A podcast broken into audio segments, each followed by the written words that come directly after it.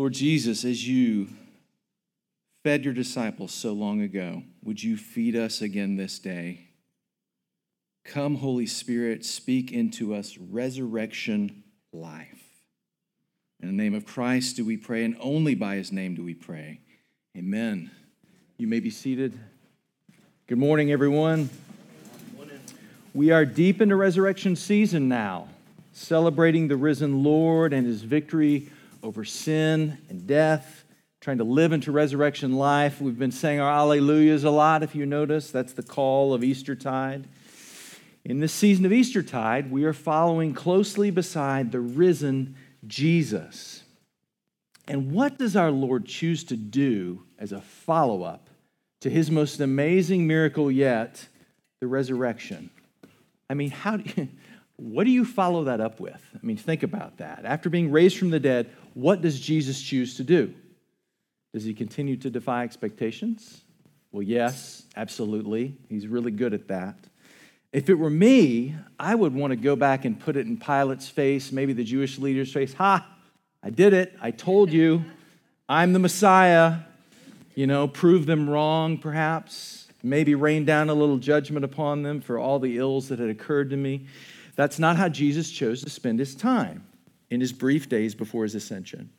He invested, he continued to invest in his disciples. He continued to teach them. He continued to disciple them. He continued to prepare them for what was next. That's how Jesus chose to spend his time, building into them as he had before.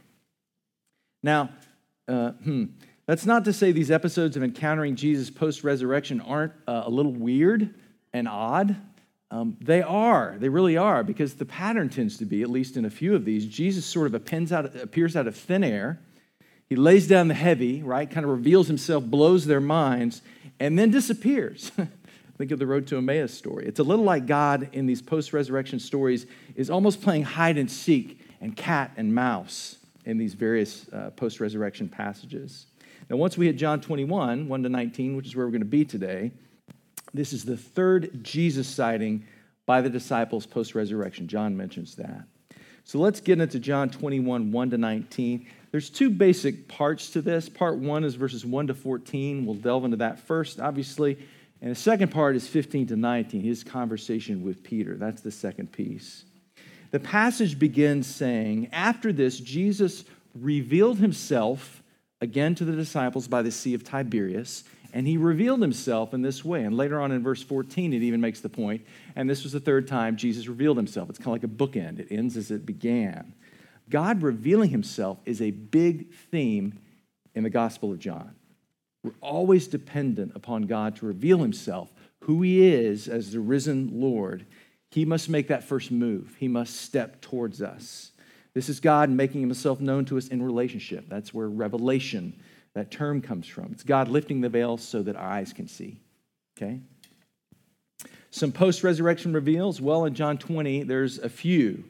Uh, remember when Jesus speaks Mary Magdalene's name, she thinks he's, he thinks, she thinks he's the gardener until he says, Mary. She says, oh, Rabboni, it's you. So that's one post-resurrection reveal in John twenty. Another one, when he sh- shows his disciples his hands and feet and his sides. And then later on, another one is when inviting Thomas to see and touch his wounds. And now we have this story of God revealing himself. So big theme in John, God revealing himself to us, making himself known. Now, when we encounter Peter and some of the other disciples in this passage, they're in Galilee. When you see Sea of Tiberias, that's synonymous with Sea of Galilee. So they're in Galilee. Why? Well, Passover is now finished. Okay, there's no real reason to stay in Jerusalem. That's one possible explanation, but I think there's a better one. Uh, in Mark fourteen and sixteen, Jesus had told the disciples after he had risen that he would go ahead of them. Guess where? In Galilee. That's presumably why they're there, waiting, looking, probably wondering how and when they'll see Jesus again. They seem to have been sitting around unsure of what to do until Peter decides to go fishing and the others come along. Now, here's an observation, and this is for all of us. Notice when the disciples don't know what to do, uh, where do they go? They go fishing. They go back to their old way of life, okay? Peter returns to the nets that he had previously left to follow Jesus. And, I mean, a brother's got to eat, right? That may be necessity, may be part of it too. The text doesn't speak to their motivations here, um, but here they are again in the world of boats and nets and fish. And I think this speaks to all of us. When we don't know what to do, when we're waiting on the Lord, we just return to what? What we know. We go back to what we know. We go back to those old places. And I'm just saying right or wrong. I'm not pistol whipping the disciples. I'm not getting on Peter here. When we're unsure, it's just like human nature. When we're unsure what to do, when we're waiting on God to speak and to act, we tend to return to our old ways and to what we know. This is how we tend to play the waiting game. So Peter and others, Peter, I'm going to go fishing. A few others say, great, we'll join you. And they spend all night fishing. They fished at night because the fish couldn't see the nets then. So that was the best time to do it. That was their custom. So they fish all night and they get nothing. Now this story should sound a little familiar to at this point. Like, wait a minute, haven't we been here before? Yes, we have. Until early in the morning, at, at dawn actually, a stranger calls out from the shore. And the text says this stranger is about one hundred yards off. So that's a pretty good distance, about one hundred yards away. And he says this, children, or friends, but children is a better, is, is more accurate. Children, haven't you any fish? Now, Jesus doesn't tend to call the disciples children. This is unusual. And what's the meaning of children? I mean, the best rendering I can give you is like a modern-day U K rendering. Imagine someone saying, you know, lads, have you caught any fish? You know, it's a little bit like saying lads. And the point is there, it's a term of familiarity. It's a term of endearment. It's a spiritual father speaking to his flock. Now, let's think about this for a minute. You've worked all night. It's end of your workday. It's dawn. Uh, And some stranger calls out from the shore calling you children. Now, don't you think this greeting would have sounded a little unusual, a little odd coming from a stranger on the shore at, at dawn? I mean, it's just kind of weird. And let's remember, they're one hundred yards off. So even if you've got twenty twenty vision, which I do not, even if you had twenty twenty perfect eyesight and dim light, it's going to be hard to tell that's Jesus. one hundred yards is a pretty good distance. So they didn't immediately, they, they're not able to identify him. So, I mean, if I'm in the story at this point, I'm one of the disciples, who is this person who's addressing us with familiarity and such warmth? Like, who is this? Odd. Color me intrigued at this point. And Jesus, who they don't know is Jesus, says, throw out your nets on the right side. There's, there's fish there. And for whatever reason, I see the scene this way. I see Jesus making breakfast, kind of tending to the fish and throwing out this phrase offhandedly, kind of casually, like, Uh, throw out your nets on the on the right side. There, there's fish there.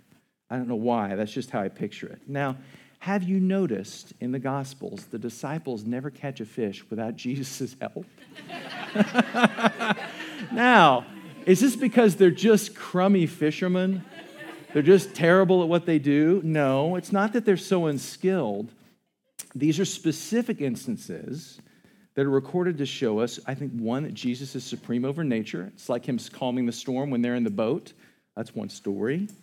But there's another issue. I think the disciples are learning some radical dependence upon Jesus Christ. What they have, the fruit of their labor, their work, a gift from God. Now, this had to be so frustrating.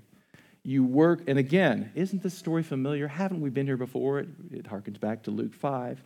Uh, You work, work, work all night long, and you get nothing, nothing. And the Jesus, the carpenter, not a fisherman by trade, gives a word, and boom, huge catch. The point I'm trying to make here, none of us usually desire dependence. It's usually foisted upon us, right?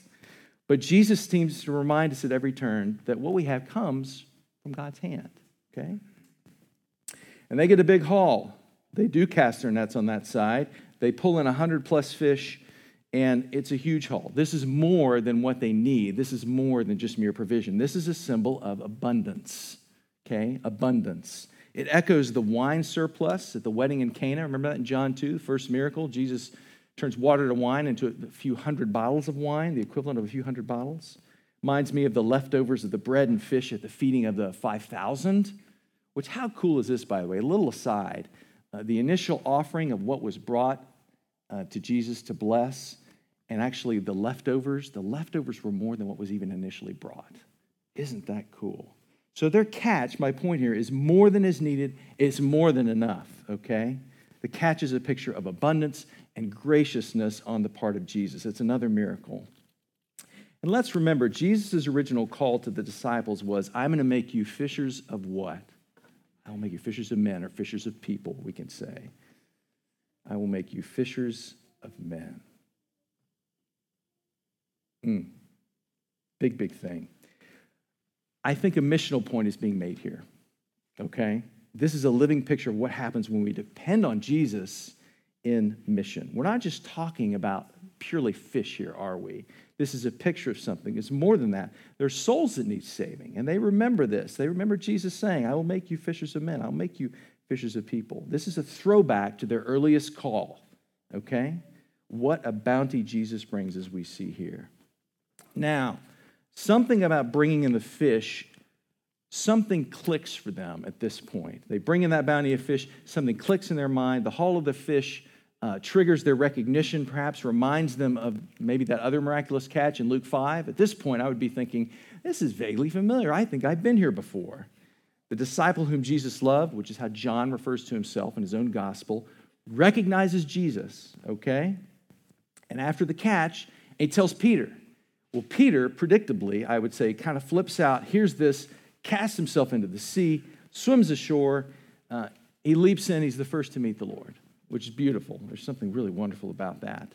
And they arrive on shore, and get this, Jesus is ready to play host to them yet again.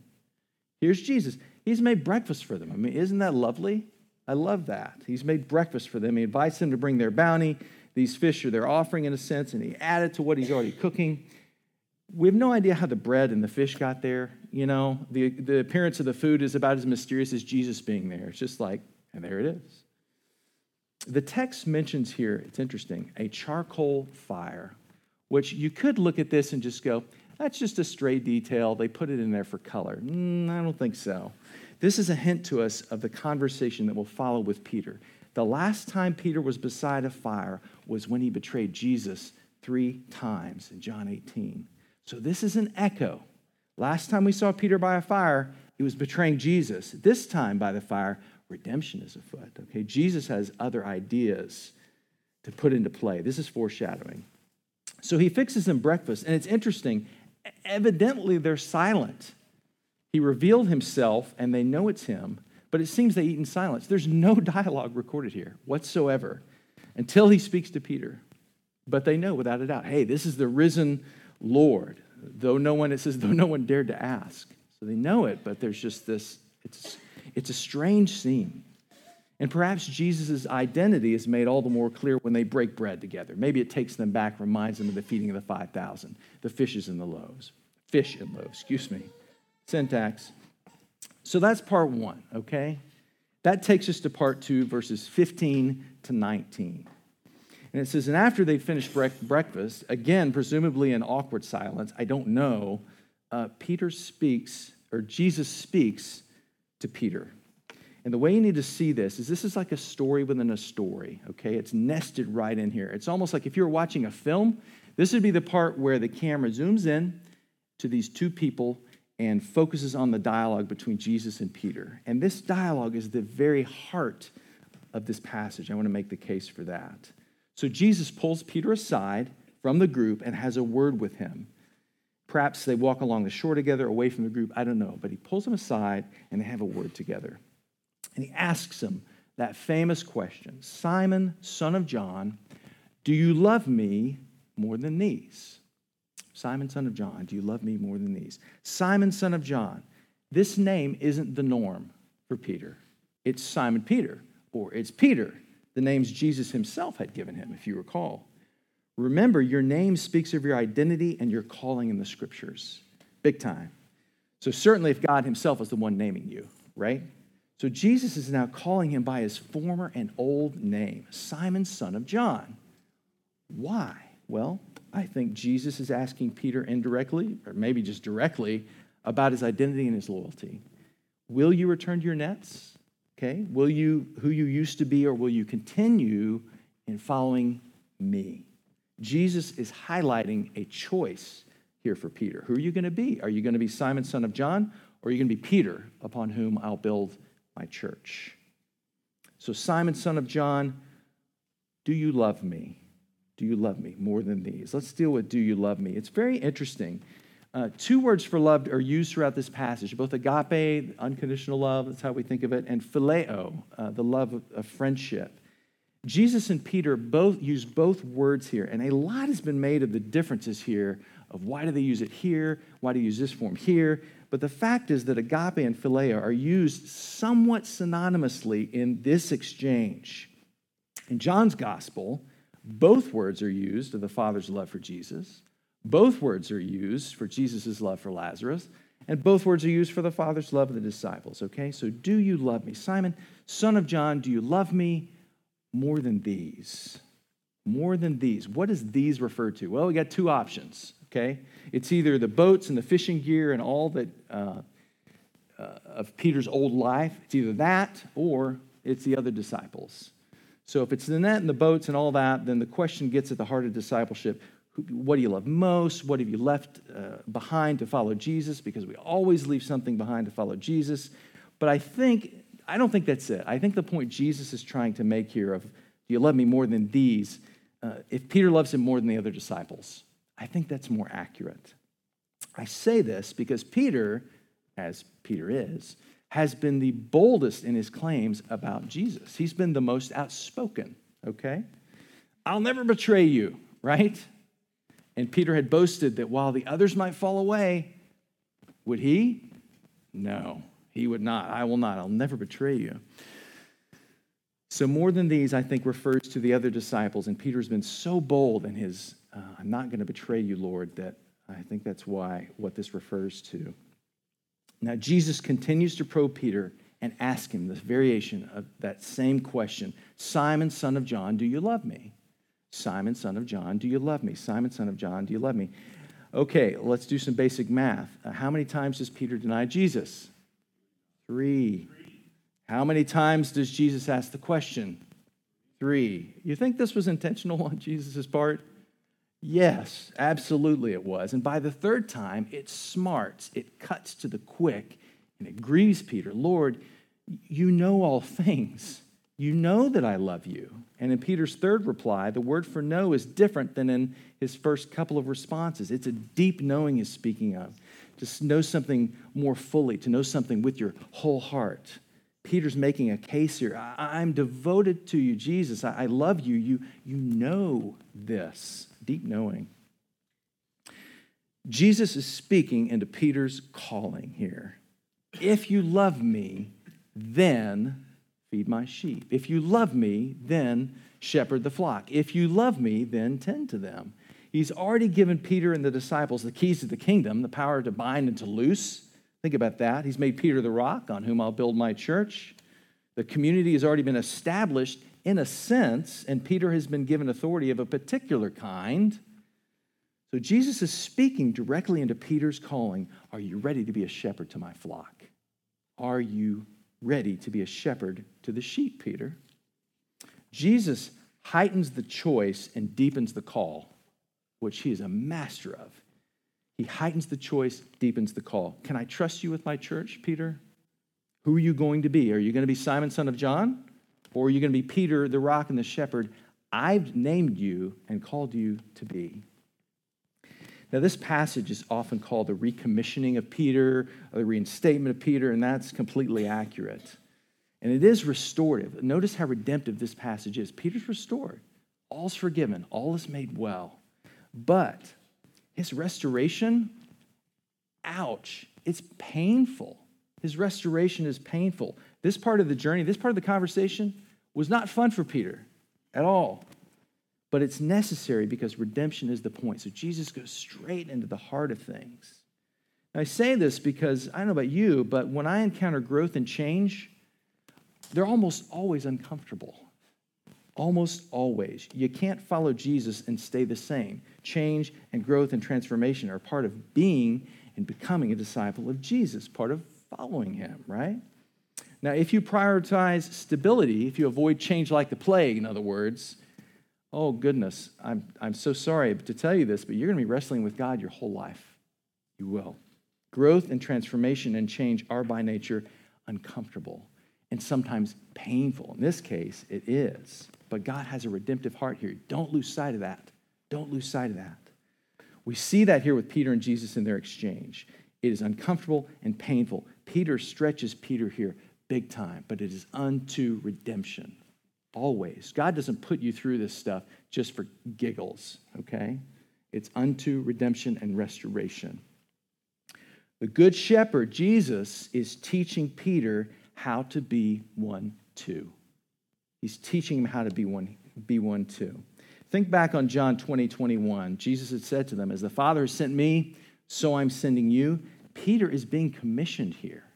He's being commissioned. Shepherds are soon going to be needed, because Jesus is not going to be on the earth a whole lot longer until his ascension, okay? That's coming. Jesus knows this. Jesus is making sure his sheep will be in good hands.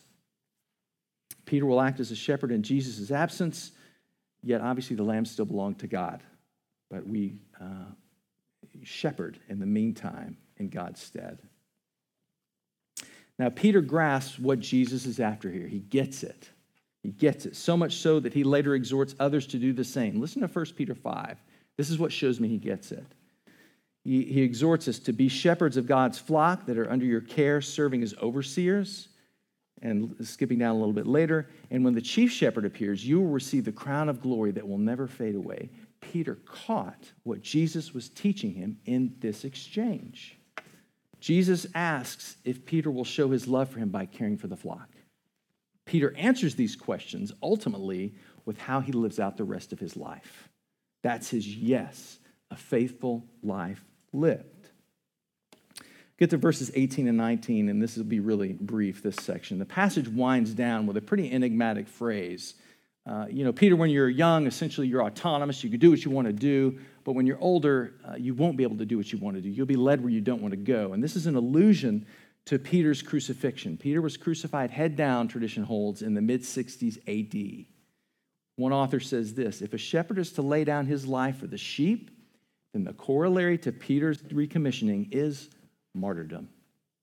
So these verses speak of how and why Peter will die as a shepherd in service of the flock because of his love for Jesus Christ. And the passage ends with Jesus saying those familiar old words, follow me, follow me. The words that Jesus spoke when the first disciples uh, came on board years prior. Follow me, follow me. Come follow me. I'll make you fishers of people, fishers of men. That initial call, okay, that had to trigger his memory.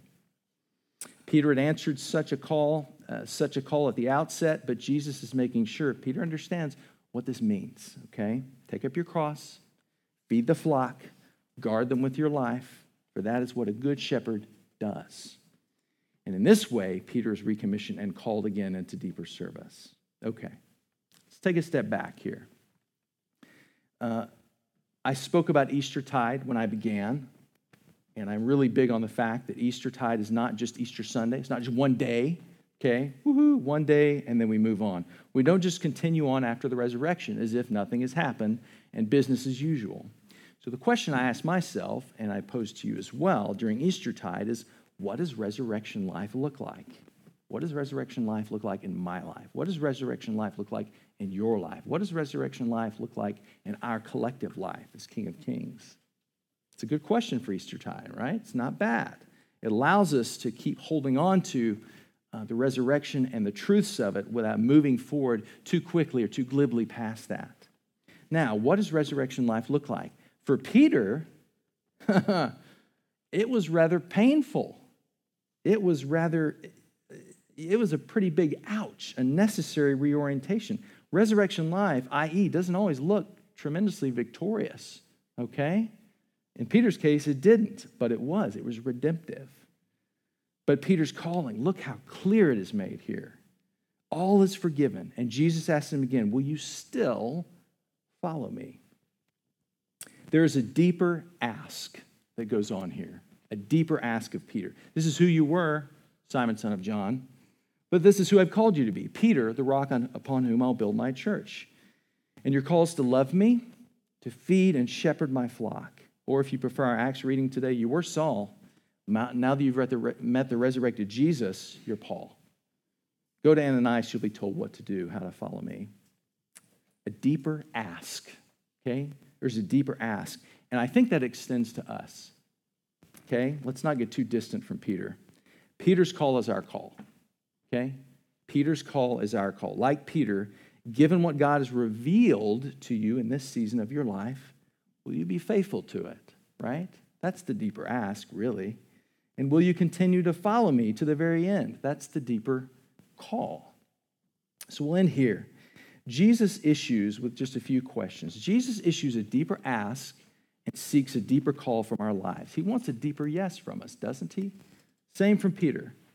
So here's a few questions. How and where is God seeking to deepen your call? I presume God is trying to grow all of us in Christ Jesus. Amen? Amen. Okay, so if that's the case, your call becomes sharper and sharper uh, as we move through this great journey. So how and where is God seeking to deepen your call? That's one, okay? Um, maybe another way to look at it, uh, where is he asking you to step forward in faith?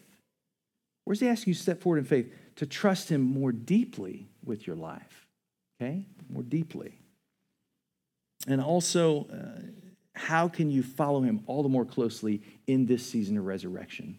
that is, let's not leave Eastertide too soon, folks. Let's live in the resurrection. Let's really let that grip us and get a hold of us, okay? So how can you follow him all the more closely in this season of resurrection? Jesus issues a deeper ask and seeks a deeper call from our lives, a deeper yes. My prayer is that we may answer him with the whole of our lives as Peter ultimately did. Amen? Amen. All right.